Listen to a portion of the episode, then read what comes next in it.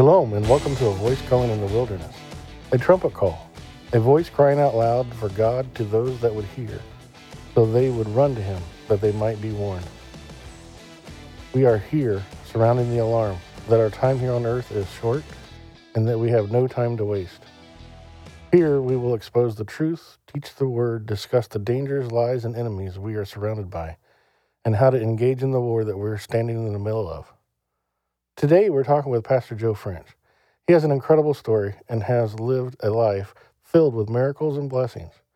His story is inspiring and is a demonstration of the, in trusting God and watching Him go to work, how we can all be blessed. Welcome to the show, Pastor French. Thank you. Yes, if I uh, would like to say at the beginning of this that as I give my testimony, that we have to give all the glory to God and not to me, it, because I don't have the abilities to be able to do what I did. It was because of God working through me. And I was always amazed, actually, at just how much God was able to do with me once I committed myself completely into His hands and was able to travel around different parts of the world as He directed because He always supplied the way. Originally, um, I, um, I was born in Birmingham, England, in the slums, and grew up um, in a very poor house. I joked about it often by saying we were so poor the mice used to bring us food parcels, but um, you get tired of cheese after three months. and uh, I, I was in my 20s uh, when I was working as an engineer in a factory in the middle of Birmingham, working on machines that turned out cases for bullets for the Army and uh, for the Air Force and Navy. We had to work to three thousandths of an inch, so it was very fine work. And while I was in there, I met this lady uh, called Florence Winifred Degville Hayes with a hyphen. And uh, she came into work, and I kind of liked her. In fact, not just liked her, I liked her a lot. And I got to know her, and we got married. And uh, when, when we got married, when we came back from our honeymoon, we didn't have hardly any money at all. So we rented a house, one room up, one room down, in an old Georgian house in the middle of Birmingham that had no running hot water, no inside toilet, and uh, all kinds of other things that were wrong with it. And we stayed there for about one and a half years, and we were looking for a house because we've been working hard and saving our money. And uh, we went around and we uh, finally found a house. It was a place called 41 Delhurst Road in the middle of Birmingham. Really nice house. As soon as we walked in of there, I don't know whether you've ever done this, but we felt at home. And I said to my wife, How do you like this? And she said, I love it. And I said, I think this is the one we ought to have. And so I got in touch. Uh, cell phones were not around in those days, of course. I said, you know, I lived in the age when we were still on candles we hadn't got the electricity in yet, but we weren't quite that bad. But um, I had to go and find a phone box, one of those red pillar box boxes things, put two pennies in there, large pennies, and call the man who was handling the sale of it. And he said, You found a house? And I told him the address, and he said, I'm sorry, it was sold last week. We were very disappointed. And so I, uh, I said, All right, well, we'll just have to look for another. And we spent another three weeks looking finally found another house. We didn't like it as much, but uh, I got on the phone and told him, We've found another house. We don't like it quite as much as 41 Delhurst. He said, Would you still like that one? And I said, What are you talking about? He said, Well, the man actually bought it, got it all, everything arranged, and he's ready to move in next week. He said, Now his firm has suddenly decided to move him over uh, to another part of the country. He said, So if you want to buy it, you'll have to buy it off him who's never lived in it. He said, It's a peculiar arrangement. He said, But I can arrange it for you. I said, Do it because we really like that house. So we moved in. And when we moved in, the next door neighbor came. We had a semi detached house. I think you call them a duplex here. And uh, around, the house, around to our house comes Doreen from next door with a tray of, of tea and sandwiches to welcome us into the district. And as soon as we sat down with it, because we had no furniture in the house, we sat on the floor and we started talking. One of the first things she said to us was, Do you know Jesus Christ as your own personal Savior? And I looked at Winnie and she looked at me. And we thought, well, we've really got, you know, somebody with a screw loose or a tile off the roof. Uh, very peculiar. No, no, no, we don't know anything about that. Or she said, um, I'm saved and my husband's saved, and he was healed of poliomyelitis by the Lord. She said, I'll tell you all about it. And I thought, not if I can help it. And uh, so my wife went round to get her hair done uh, in this new area where we were. And the lady said, You're new in the area, aren't you? And she said, Yes. She said, Where are you living? She said, Delhurst Road. You're not anywhere near to Doreen Stocker, are you? She said, Yes. She's our next door neighbour. She said, Could you do us a favour? Would you ask her to go somewhere else to get her hair done? Because every time she comes in here, all she talks about is Jesus. And that's what we found out. Um, we used to see the mailman come and stand at the end of the driveway and look to see whether Doreen was around before he would come up because she would grab him and tell him about Jesus. And the milkman did the same kind of thing. And every day, Doreen told us about Jesus, how wonderful he was. One day, my wife was out shopping, and it's also it was, it's rather a peculiar situation because every time my wife went shopping, Doreen happened to be going in the same direction. And they were in Woolworths. And Doreen was telling her about how wonderful Jesus is and what a life it is to have him in your life. And uh, my wife got a hold of her by the coat lapels and lifted her up off the floor because she was only a small lady. And she said to her, Doreen, I'm tired of you telling me about these things. She said, I don't want to hear any more about Jesus. Please go away and don't bother me anymore. And Doreen looked at her with a big smile. She said, But will you come to church tomorrow? You know. And so, so my wife said to her, Look, Doreen, uh, if I come with you tomorrow, will you promise that you'll never talk to me again about Jesus? She said, Yes, I will. So she said, Well, we didn't have a car, but Doreen's husband did. And so they said, We'll pick you up tomorrow night and take you to church. So we went, my wife went to church. I stayed home and uh, I had a bottle of beer and no television in those days, but we did have a radio. So I listened a little bit to the radio and did a bit of reading. And I drank my beer and felt very ha- happy. And my wife came home and I said, What did you think? She said, They're all headed for the lunatic asylum. She said, They're in a church. She said, They clapped their hands because she had been brought up in a, in a, in a, a home, an orphanage, which was run by Catholic nuns. And they weren't the kind of nuns that you find in The Sound of Music you know. Um, so um, my wife had had a hard time with them, and uh, but she was used to that kind of church where the priest did all the things, and you just did re, re uh, entry to it. So she said, no, no, she said, these people, she said, they shout hallelujah and praise the Lord and they clap their hands. And, and she said, the music is loud. And she said, the people sing very loud. And so she said, uh, I, I've been now. Doreen won't bother me anymore. Monday morning came. Guess who else came?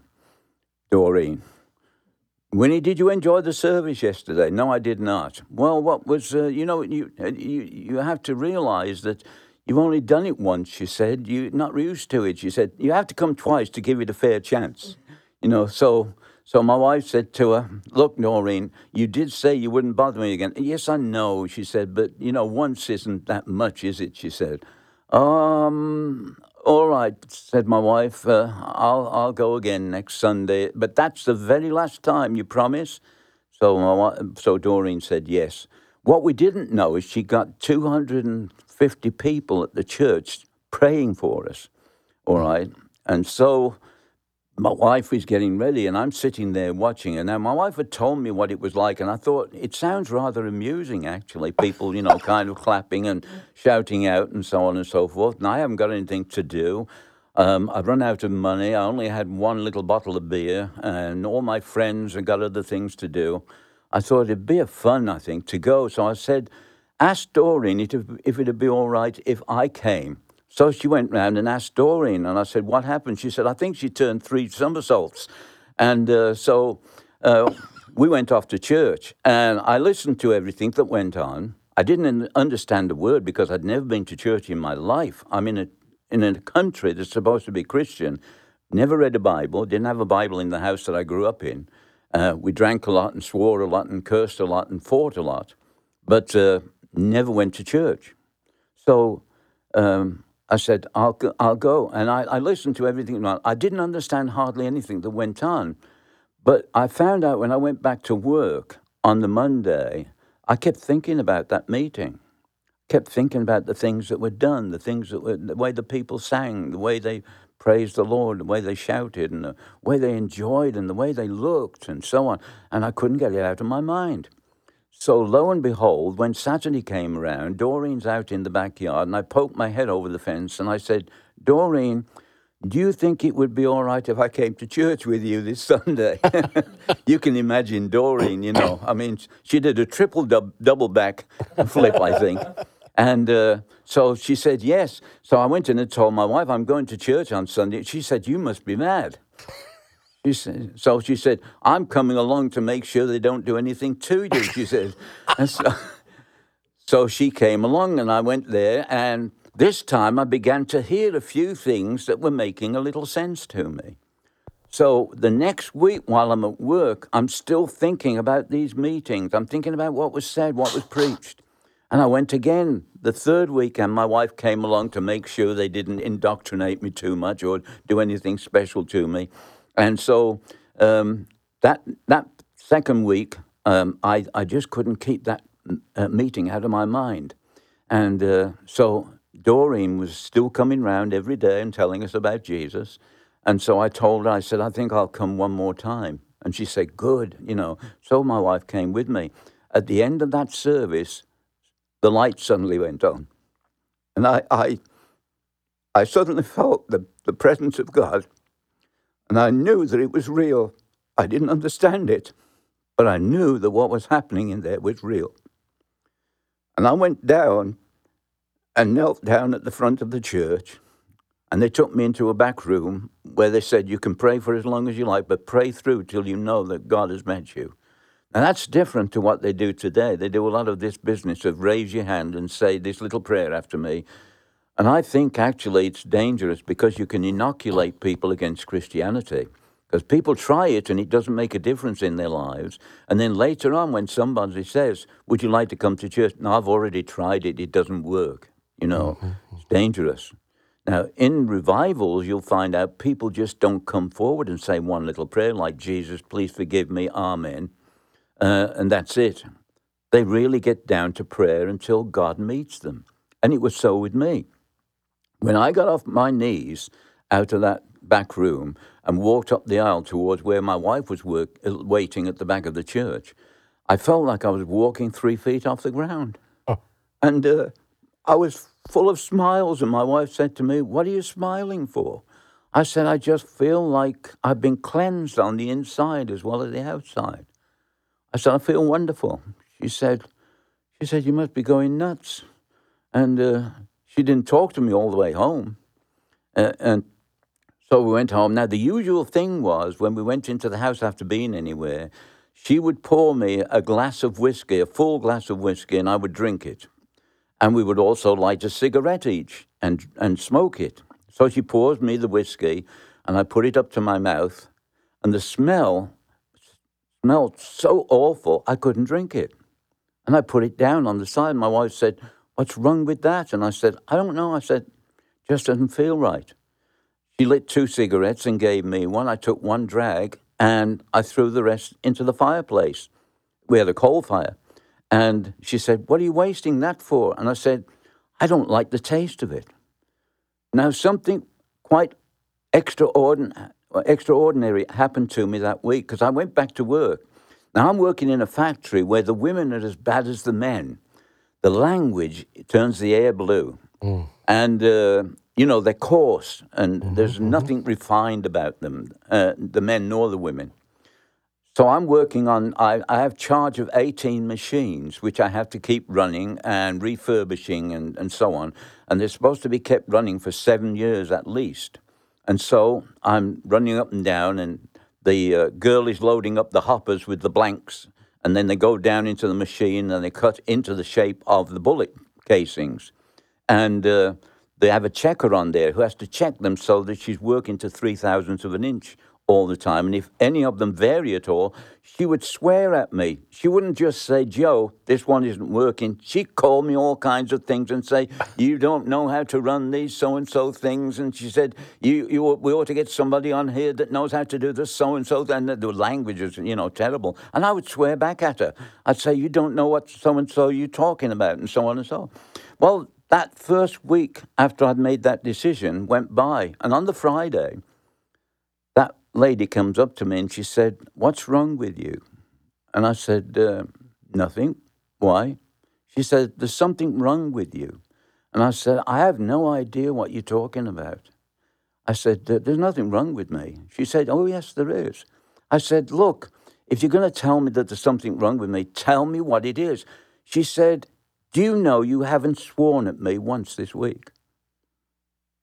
Now, I, I, I hadn't made any decision not to swear. Mm-hmm. Nobody had tell, told me I shouldn't swear. God had cleaned out my mouth. Oh. God works from the inside out, not the outside in. Cleans you up on the inside and it begins to take effect on the outside. It's, it's in the book of Romans, chapter 12, where it says, you know, we're to present our bodies wholly acceptable unto God and be changed, metamorphized, was the idea of the caterpillar that's changed into a butterfly. Mm. And the change comes because something happens inside the butterfly that brings out, inside the, the caterpillar that brings out the butterfly. And that's how God works with us. See, the world, the world tries its very best to change us from the outside, and it can't because only God can change from the inside out. And so um, my life began as a Christian. Now, my wife rebelled against it at first. For six months, she uh, tried to stop me from going to church. She tried to stop me from reading the Bible. And uh, she, uh, she uh, uh, would uh, do everything to stop me going out back with Doreen. Doreen wanted to take me off to church every Sunday, of course, with her husband. And my wife wouldn't go, and she didn't want me to go.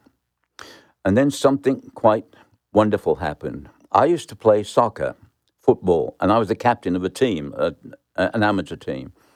And I was out one Saturday afternoon playing football. And when I got home, my wife was sitting in the back room of our home, 41 Delhurst Road, and she was crying, tears streaming down her face. And I said, What's happened? She said, I had a visit from Jesus. I said, Pardon? She said, I had a visit from Jesus. I said, What happened? She said, I was sitting here thinking what a mess my life had been. My mother died when I was four months old. My father disappeared and we've never found out what happened to him. I was put into an orphanage. I spent 16 years of misery in there. When I came out, I've lived in rented rooms and just gone from pillar to post all the way around. She said, I finally found you and I thought, we've got a life at last. And she said, Now you've gone and got converted, so called, and now you've become religious, she said, and my whole life is falling apart again. And she said, I'm sitting here feeling sorry for myself when suddenly a voice said to me, Winnie, stop crying. I'm here to help you. And she said, Who? There's nobody else in the room, she said. And a voice said, It's Jesus. I'm here to help you. She said, Jesus told me to kneel down and ask him to forgive, and he would make my life something worthwhile. She said, and I did. She said, I know that I'm saved. She said, I have that same feeling that you did. She said, I know that I'm born again. So I ran around and told, I ran around and told Doreen. I went in and said to Doreen, Doreen, Winnie's got saved, she said, I don't believe it. I said, uh, honestly, I said, uh, she's, she said, how in the world did that happen? I said, Jesus visited with us. She said, I don't believe it. Did you know, she, looked, she said, I can't believe that Winnie, as stubborn as she was, she said, let me come round and meet with her. And so she came round and she grabbed a hold of Winnie, and here's these two ladies dancing around in the middle of the room, you know, celebrating the fact that my wife had got saved. and, and so we became part of the church and life went on. And I started, actually, I was invited, I was told by the pastor that I was with that um, uh, one day I would go out into the ministry. Now, I was quite a, a, quiet person at the time. I didn't like to be up front. Standing in front of a crowd would have terrified me. And so I said, No, no, that will never happen to me. And I, I kind of prayed about it. And I said, Lord, two things I don't want to be I don't want to be an astronaut and I don't want to be a preacher. And uh, I definitely didn't want to. But a preacher got hold of me one Sunday and said, I want you to go out to this little church. And he said, Get, get a sermon together. And he said, uh, Go and preach. So I said, Are you certain about this? And he said, Yeah. So uh, he said, God's got his hand on you. And I said, Well, you've seen something I can't see. And so I went off to that church. It, there was eight little old ladies in there, and they sat on a bench in a rented room. And I took enough notes that if I just read them all, we'd have been there till Christmas. And this was, you know, sometime in the middle of the year. And so halfway through what I was reading, basically. I wasn't preaching. I was just reading what I'd put the notes down, and I'd I'd had a book, I'd had a, a, a Bible, I'd had an encyclopedia, I had a, you know all kinds of books to help out, and I put all this stuff together, and I hoped it was okay. And halfway through, I heard this whistle from over on the side.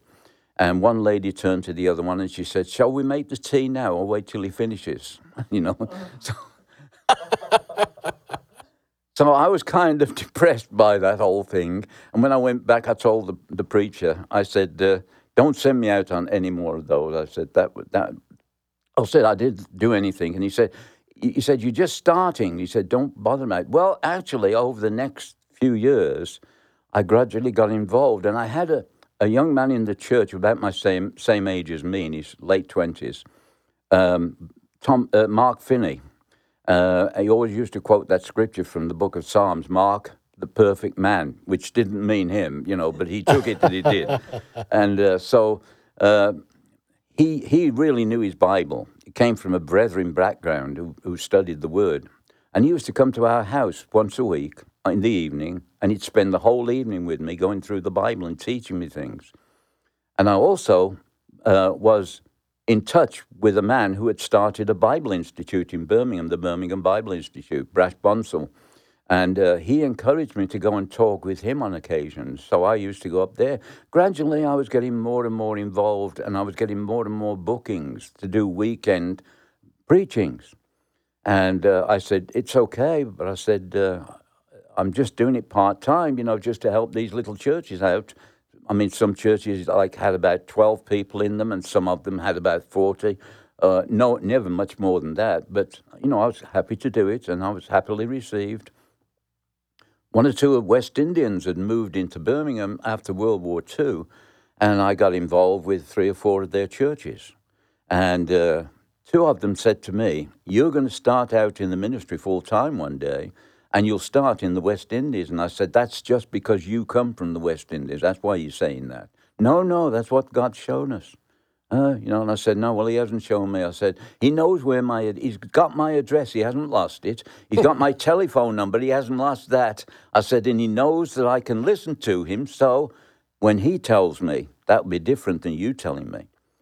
But the thing went on, and I gradually asked for God to give me signs that these things would happen. One day I said to the Lord, I said, I want, to, I want you to give me two signs that you want me in the ministry full time. I said, number one, show me that my ministry would be effective because I don't think it would. I'm not the kind of person to stand up in front of a crowd of people and be able to blabber for, you know, 40 minutes or whatever. And uh, so I said, show me that it, my ministry would work. Well, the church we belong to, I haven't got time to go into it now, but it was actually run by two ladies who never got married, who dedicated their lives to serving God, took an old bombed out Baptist church and restored it, them, most of it themselves, building it, and, and started it up. And in no time at all, they had a church of 500 people. And uh, it was a great, great church and had great meetings. And uh, I was sitting in the church one Sunday when I wasn't out preaching. And uh, so I'm, I'm waiting for the service to start at 6.30 and it's about 10 past 6. I looked at my watch. I said, well, we've just got a little time to work.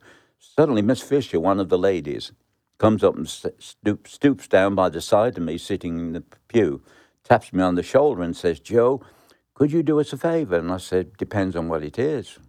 She said, could you preach for us tonight? She said, you know that uh, me and uh, the other lady, Miss Reeves, we don't preach. We don't believe in women preachers.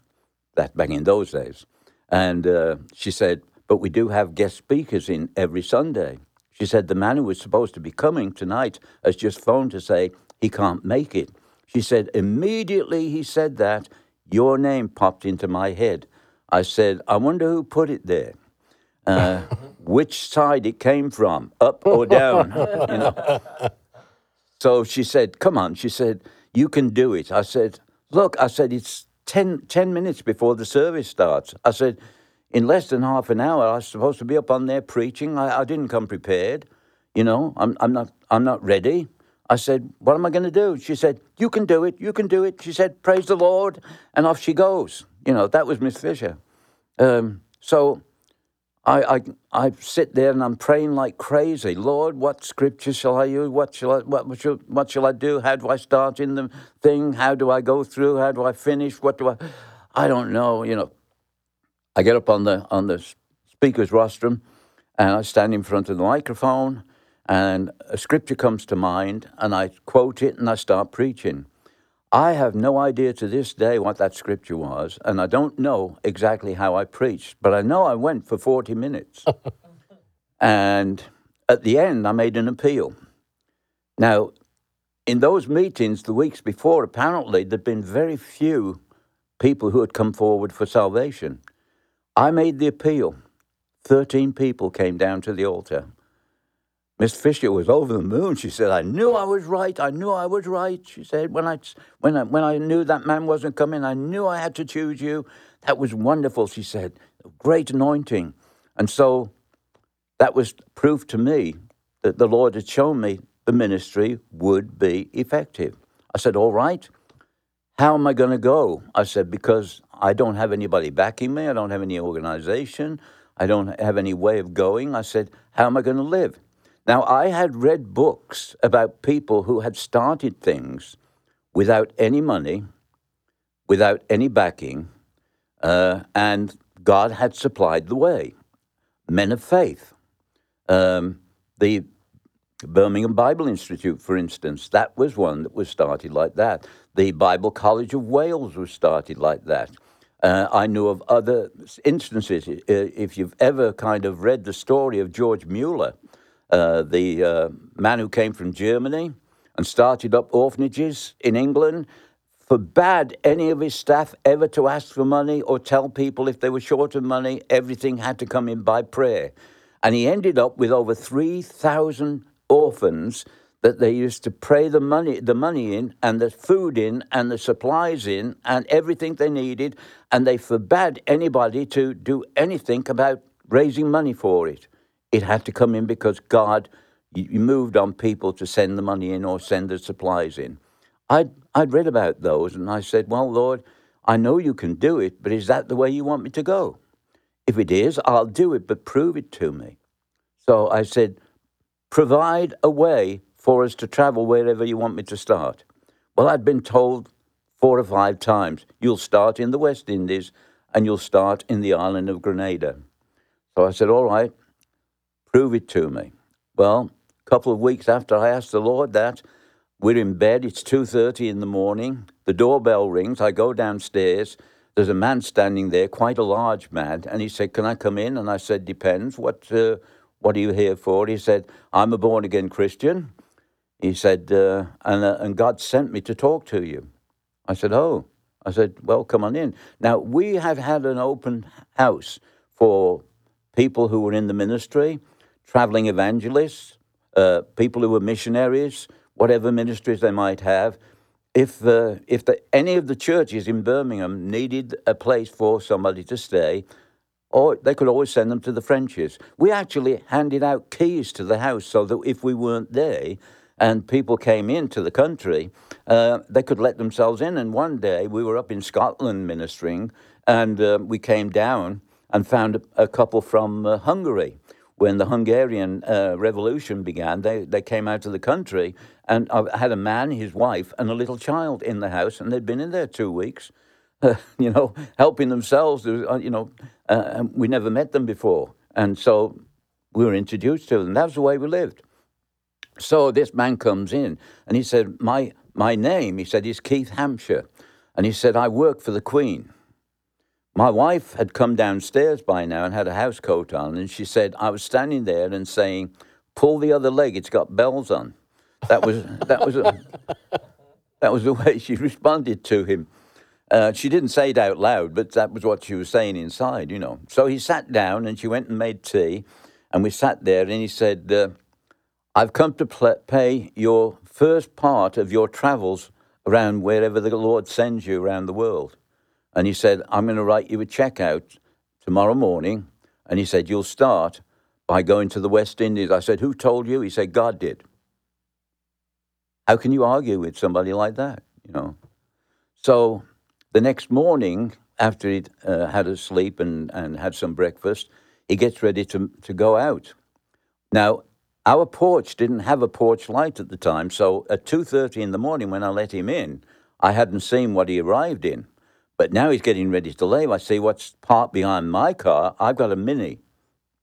And right behind my car is a Rolls Royce. And I said, That looks new. He said, I only picked it up. He said, three weeks ago. He said, It's a Rolls Royce Mark II, Silver Cloud. And he said, It's only got a few miles on it. He said, Would you like to drive it? I said, Would a bird like to fly? Would a fish like to swim? of course I would like to drive it. So he said, Where can we go? Well, right then, they just opened up one of the new motorways in England where, you know, you have like freeways. Uh-huh. And uh, so the motorway, the M6 had just opened, which went from Birmingham all the way up to Scotland. And there was very little traffic on it at that time when it first opened up. So he said, Can we get on it? And I said, It's just down the road, three miles. And he said, Let's go then. So I get in there and I said, When we're driving up our street, which was quite a long one to get out onto the main roads, um, I was sitting up very tall in the seat because I wanted all the neighbours to see that I was driving a Rolls Royce. you know, the only time I ever did. So we get out on the motorway and he said, Let's see what it'll do. So I put my foot down and I looked down at the speedometer and I'm doing 165 miles an hour. He said, I think you better slow down because he said, These cars are very heavy. And he said, It takes a lot of stopping. So I slowed down and we got off at an exit and turned around and went back to the house. And he left. He put a check down for a few hundred pounds and I looked at it and it's got his name on, it's got the address of the bank and the phone number in London. What was the first thing I did? I picked up a phone and I phoned the bank, all right? And I say, Could I speak to the manager? What's it about? It's about one of your people who bank with you. Uh, who's that? I said, Mr. Keith Hampshire. Oh, yes. All right, I'll get the manager. So the manager comes on. He said, What's this about Mr. Keith Hampshire? I said, He'd given me a check. He said, So? I said, Well, I said, It's for this much. It's quite a lot. I said, Is it all right? He said, He happens to be a multimillionaire. I said, Oh, okay. I said, Thanks very much. so we got ready. And I had that job that uh, I said that was, you know, for life with the firm I was working for, and I just signed a few, a couple of years before, for life to work with them. And uh, my wife had a, a, job for life working for the government. She worked with handicapped children, um, and uh, so uh, I, we both gave up our jobs, and we sold the house, and we paid up, our, up, up all our debts, and we had very little left over and we arranged, I got a boat that was going out of uh, England over to the West Indies. And we booked on the boat. And uh, think about this now. When we walked out of 64 Berkswell Road on that February in 1963, in, in March, I'm sorry, March of 1963, we had nothing to go back to. The home had gone, our jobs had gone, uh, everything that we had that we'd accumulated. It's all gone. We're out there on our own. We are absolutely dependent on God, totally, utterly. We arrived in, in, in Grenada and uh, it was one of the first stops. We arrived in Grenada and we got off the boat, and I'm standing on the shore with my wife, and uh, I'm thinking to myself, what in the world have I done? I'm, in, I'm on an island I've never been before. I don't know a single person here. We don't have anywhere to stay, and I don't have the first inkling of what I'm supposed to do now I'm here. I mean, what a, what a wonderful start to a new adventure. and I'm, I'm beginning to feel a bit deflated. And I'm standing there wondering, what do I do next? I was trying to think, you know, what, what's, where's the exit? Where's the escape? Where, where's the parachute? And there isn't anything. We're standing there just for a few minutes, and a car draws up, and a man says, Can I help you folks? I said, I think. Now, notice the word is, the wordings. I didn't say I know. I said, I think God has sent me here to preach the gospel, but we don't have anywhere to stay. Well, he said, Praise the Lord. He said, The South Farleys will look after you. And I said, Oh, they will? He said, Yeah, throw your suitcase in the back. And, you know, we put our two suitcases in the back of the car and off we drive. And he drives us down to where there's a gr- group of little stores. And, we, and this one store where they sold all kinds of things like pieces of fish, pieces of, of pigs, pieces of cows, uh, all sorts of different things. Um, the smells were kind of mixed and unavoidable. uh, there were lots of flies around, and uh, we we were invited in. And South Farley said, "You can stay with us as long as you like, and we will look after you." And so we said, "Well, what an answer to prayer, you know." And so we stayed with the South Farleys, and for two days, my wife got in with the lady and helped her in the kitchen with the with the baking and cleaning and various things. I sat on a chair on a little balcony outside the bedroom window. There was only enough room for two people. And I sat in on that chair and watched all the people going by underneath. And I kept saying to the Lord, What am I supposed to be doing here? How do I get to those people? How do I preach the gospel to them? Do I just go out on the street and start preaching? Do I find a place where I can start? Is there a, a, a, an open place? Uh, what do I do? What do I do? We didn't know what to do. Three days after we got there, a man comes in. So Jack comes in, and he is a missionary from Canada. And he says, uh, I hear you're looking for doing some work for God. And I said, Yes. He said, Well, he said, You're an answer to prayer. I said, Well, that's new. I said, I've never been an answer to prayer before. I said, But it's nice. I said, What is it? And he said, Well, I'm the missionary and he said, We've got one church open in the capital. He said, But we've got another building that we're renovating over the other side of the island. And he said, uh, I needed help. He said, I've been praying for somebody to come for six months. And he said, You've arrived. And he said, I want you to come and stay with myself and Daisy, my wife, and our three little children. And, and, he, and he took us up to this enormous big house with all kinds of rooms in it and gave us a bedroom. And so we moved in with Jack and Daisy. And uh, boy, was he wonderful. Now, he taught me a few things. For instance, when we were with the Farleys, when they put breakfast out and put toast out, I just picked up a piece of toast, put some butter on it, and ate it. Jack didn't do that. Jack would pick up the toast and he would look at it through the window light, and then he'd start picking at it, and and and, and then he'd put the butter on it. And I'd said, "What do you look up for and pick at it for?" He said, "Well, he said the the bugs that they have in the in the bakery." He said it's running over, he said, with, uh, with bugs. And he said, you'll find little bits of them in the bread. You know, he said, but if you pick the bits out, he said, the bread still, the bread still uh, tastes just as good, you know. So he said, don't worry about it. So, so of course we didn't. We, you know, I, I got into the habit as well, picking the bread up, holding it up to the light and picking out all the, the little legs and wings and things, you know that you had, and then and then butter the toast up and, and eat it. You know that was okay. Uh, he said, "Oh, by the way," he said, "let's go down to the uh, front." He said, "Down at the warehouse on the on the front." He said, "I hear they've had uh, um, that breakfast cereal that goes snap, crackle, and pop." And I said, "Oh yeah." Uh, he said, uh, "My kids have never had that." He said. Um, he said, "Let's go and get some." So we went down, and, and Jack purchases a, a packet. And uh, so we go back home. We tell the kids, when we put this stuff in and pour the milk on, you'll hear snap, crackle, and pop. So we put the stuff in, We poured the milk on, and all that came up to the surface was a load of little black things that uh, that floated up to the surface that had been in there, little little insects, and it, they all floated up to the surface on the top, and and all the, the snap, crackle, and pop sank down to the bottom and never made a sound. No.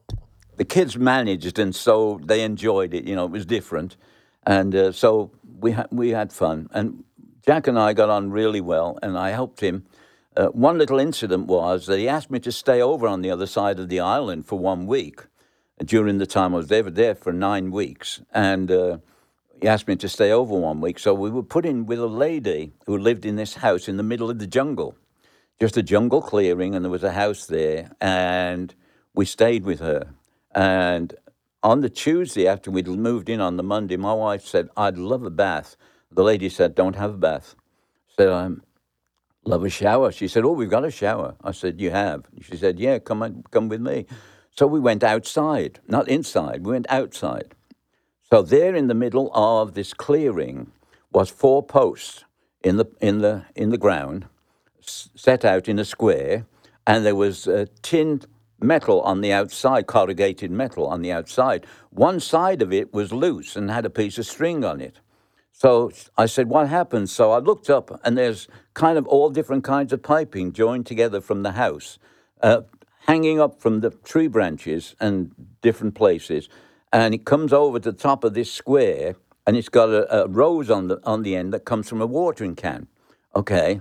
And so she said, What you do, she said, is if your wife wants to have a shower, she gets in there, she takes all her clothes off, and she said, You lock the, the the door from the outside by shutting it and winding the string round the nail.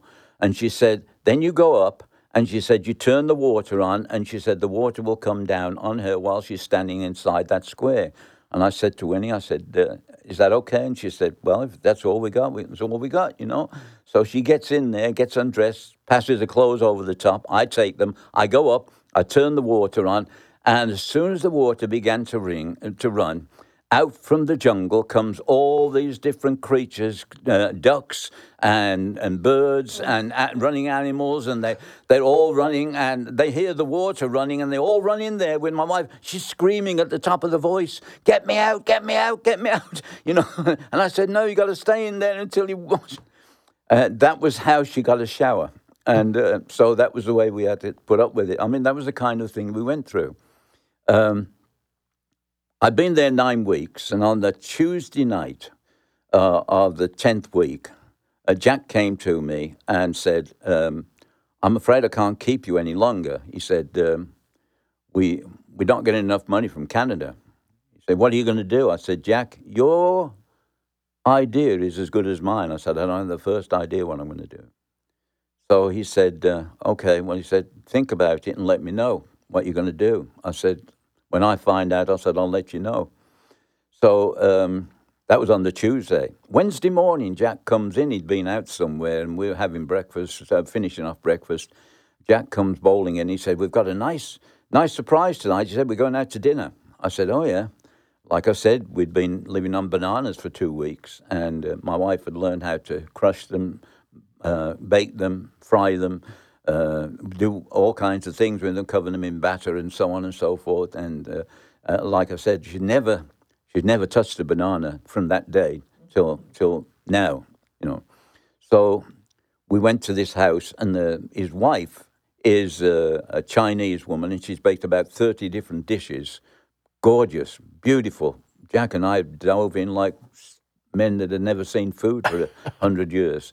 And uh, so we we eat a big meal, and we come out, and as we're coming out, the man hands my wife a small envelope. And when we get in the car, Jack's all excited. He said, uh, uh, uh, uh Let's see what's in there. She said, uh, Okay. And she opens up the envelope, and there's, there's money in there uh, British West Indian dollars and American dollars. And he said, We'll, we'll count it when we get home. He said, Good. He said, You've got some money to go with you now, you know. And I said, Well, I don't know where we're going, but we've got money. And so we get back, and as we approach his house after being at the house where we'd had supper, uh, his the girl who works as a, a, a, help in the house, who he employs five dollars a week, and all you can steal. That was his arrangement with her.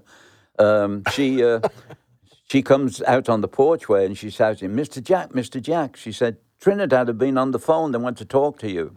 So Jack says, I can't talk to them tonight. It's too late. He said, I'll call them first thing in the morning. So next thing, next morning, Jack calls them and comes rushing in the house to where we're sitting. And he said, I've uh, booked you up to preach. And I said, Where? He said, Trinidad. I said, How come? He said, They're all ready. He said, There's a big church down there. He said, They run about six, seven hundred. And he said, uh, uh, They have uh, a, a, big meeting starting on Sunday, and the man from America has, has sent to say he cannot, cannot make it. And they're looking for somebody to come. He said, So I've told them you'll come. I said, thanks very much. I said, how do I get down there? Swim? It's a long way. And I said, I've got news for you, Jack. I can't swim. So I said, I don't know what you're going to do. I said, perhaps we'll float a raft or something. So he said, uh, what about the money you got? And I said, oh, yeah. I said, uh, let's let's see. I said, I'll tell you what, let's go down to the air, airport thing and uh, see if we can book a plane down there. Well, he said, they want you down there by Saturday morning because they're starting the meetings on Sunday. So this was, you know, this was Wednesday, and so, so he, uh, we go down to the uh, place where we can book the tickets, and I told the lady, I said, I want uh, a passage on a plane. Uh, Liat was one of the uh, one of the airlines that they had there. They had like British West Indian Airlines, and they had uh, American Airlines, and they also had Liat, L I A T. Um, and I asked them once, I said, what does L-I-A-T mean? And they said, usually leave island anytime. You know, because you would book in for a flight at 9.30 and you would get there at 9 o'clock and you might leave there by 12. Uh, you know, that was the way it was. We, we had one occasion with that particular airline when we flew from one island to another. We arrived, but our luggage never, never did. You know, so when I'm supposed to be preaching at these two churches on the island, and I said to them, I said, I don't have any any luggage, and I said, I don't have any clothes to wear besides what I'm wearing right now. They said, We'll get you something. And uh, so they come in with a shirt that would have put both me and my wife in at the same time, uh, and, a, and, a, pair of trousers, you know, that uh, showed about half of my leg, really. Um, and I said, you know, it's so short. And I, and I was I preaching in those. They must have thought I was a real comedian, not you know, not a preacher. Uh, so we, we managed anyways. But, that's the kind of thing you had. Anyway, we went down to this place and we booked on Liat to go down to Trinidad, and it was supposed to be nine thirty on Saturday morning, and we let they let Trinidad know that we'd be coming on this particular flight uh, uh, leaving uh, where we were uh, at 9.30 and arriving at a certain time in Trinidad. And so we, we, we get up and we get everything done and off we go. We go down to Trinidad. We lived like that for quite a while. We'd travel through the islands, one island after another, and every time it was a case that God would send somebody to, to pay our fare, to give us money, always enough to get us through. Not an abundance. I mean, God didn't make me rich, but there was always enough. Um, for instance, we were in one place and we'd had an invitation to go to this other place, and we had to fly there at the time. And uh, so my wife said to my to me, "Are we all right for money to be able to get on the plane uh, at the weekend to go to this other place?" And I said, uh, "No." I said, we're short. Um, I said, of about $325. And she said, uh, what are we going to do? I said, I don't know. I said, it's not my problem. I said, God looks after the, the finance. I don't. So I said, we'll leave it to him. Uh, I was getting to that stage now in, in myself, you know, where I could trust. And so uh, we, we preached at the church that night and we went to bed. And uh, just after midnight, we get a knock on the door in the little apartment where next door to the church uh, where we were staying.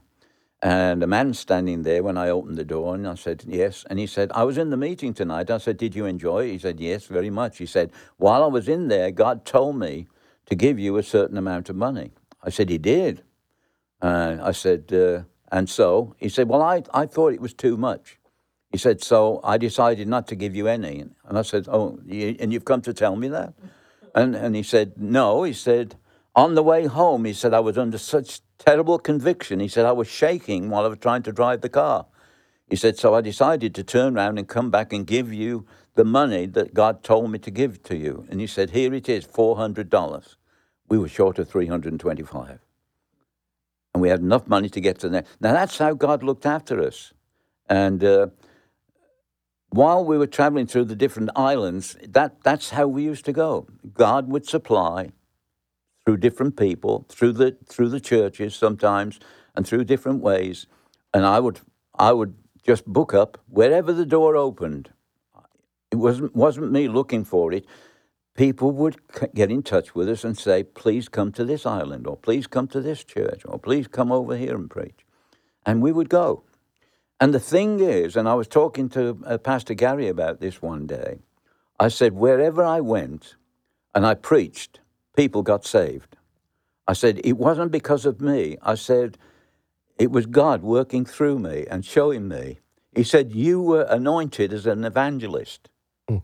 He said, That's why it happened. And I said, Yeah, it was the anointing. It wasn't Joe French. Joe French was not a great preacher. Joe French was just an ordinary preacher. And I said, But the results were always when I preached, people got saved. And so I said, You know, now I'll, I'll give you an introduction to some, some something very amazing that happened many years later, over 20 years later. When we arrived at the island of Barbados, I was holding meetings in the Church of God. And a man came to me after the meetings and he said, uh, uh, Brother French, he said, uh, I would like you to come and preach for me. And I said, uh, And you are? He said, Well, my name is Holmes Williams. And he said, I used to be in charge of the Canadian banking system here. And he said, uh, I gave it up to start a church because I believe God wanted me to. And he said, So far, all I've got is about 30 people, and we meet in a, a rented room. He said, It's not much to a- uh, offer you. He said, But would you come? And I said, Of course I would. So I went and I stayed with him and his wife, Rosie, and his two young sons. And we preached there on the Wednesday and the Sunday. Now, something comes up over 20 years later that's quite miraculous, and it's all to do with Holmes Williams. So, the next time that I talk about it, I'll tell you the marvelous story and how miraculously God moved not just me and Holmes Williams, but other people as well to be involved in getting me back to Barbados and going there every year for six years and I, would like to share that with you later on. Well, I'd absolutely love that. I thank you, uh, Pastor French, so much for coming today. What an amazing story you shared with us. So today, we've been talking with Pastor Joe French, and we've gotten a glimpse into someone's life that God has worked through, has touched, and someone who has allowed himself to be led and influenced by God and the incredible blessings that have come through that surrender. Not every situation looks like something that we would have planned, but God always has a plan, and He works out the details to fit His plan. It's up to us to go along with God's plan and then watch God do the miracles. This has been a Veritas Resurgence broadcast, and today we've been so blessed by Pastor French. Please take a moment and subscribe to our podcast. And don't forget to visit our website at vrbroadcast.org, where you can find more teaching and ask questions of the show and our guests. Also, find us on Facebook at A Voice Calling in the Wilderness. And do us a favor recommend the podcast to your friends and family. And thank you again for listening and have a blessed day.